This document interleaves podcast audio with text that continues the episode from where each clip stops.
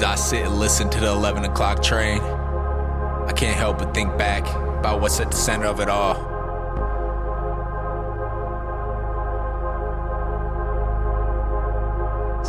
Lately, I've been hearing a lot of pseudo intelligence from the pulpit. And excuse me, but I don't got the two stomachs for bullshit. Both the Pope and his opponents deserve Tonys for that. Am I the only one that's noticed this Game of Thrones for proponents' attention?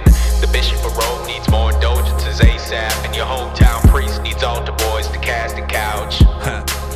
So of course Dawkins will blame Christianity when in reality my and the Catholic Church are two completely separate families.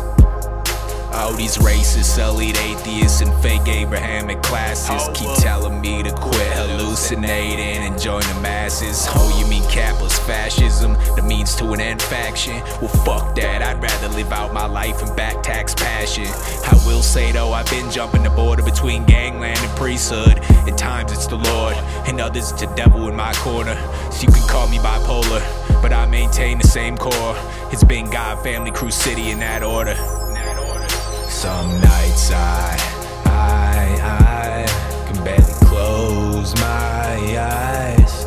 Really, what's a Jew without jewelry? A Muslim without hijab? If we took it all away, what's God? Take away the money, take away the fame, kill the politics and discrimination. And the only thing left is religion. How do we know who we are? For me, it's rolling lefse in the kitchen at Burke. My grandmama and brothers at work. It's Earth. Planting a forest of firs behind church. And picking up trash out of ditches in cold rain and wet dirt. When my aunt was murdered, it was love for those that hurt. Love. A teacher slash activist beat to death. We prayed for her worth. God is my old neighbor and baptizing pastor. Showing up 18 years later as my pledge educator. I can't help but consider history it. present and transcendent in my decisions. But who we are at the start is who we are at the end. I mean, I can't be quick to dismiss what our antecedents did just because of where modern science is at. Universally, nothing is fact. Underneath it all, we are what we believe through our lies and facades, you'll see.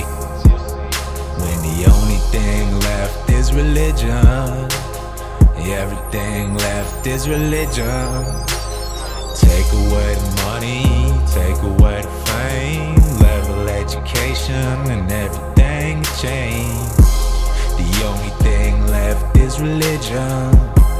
It's how we know who we are, we are. It's how we know who we are, we are.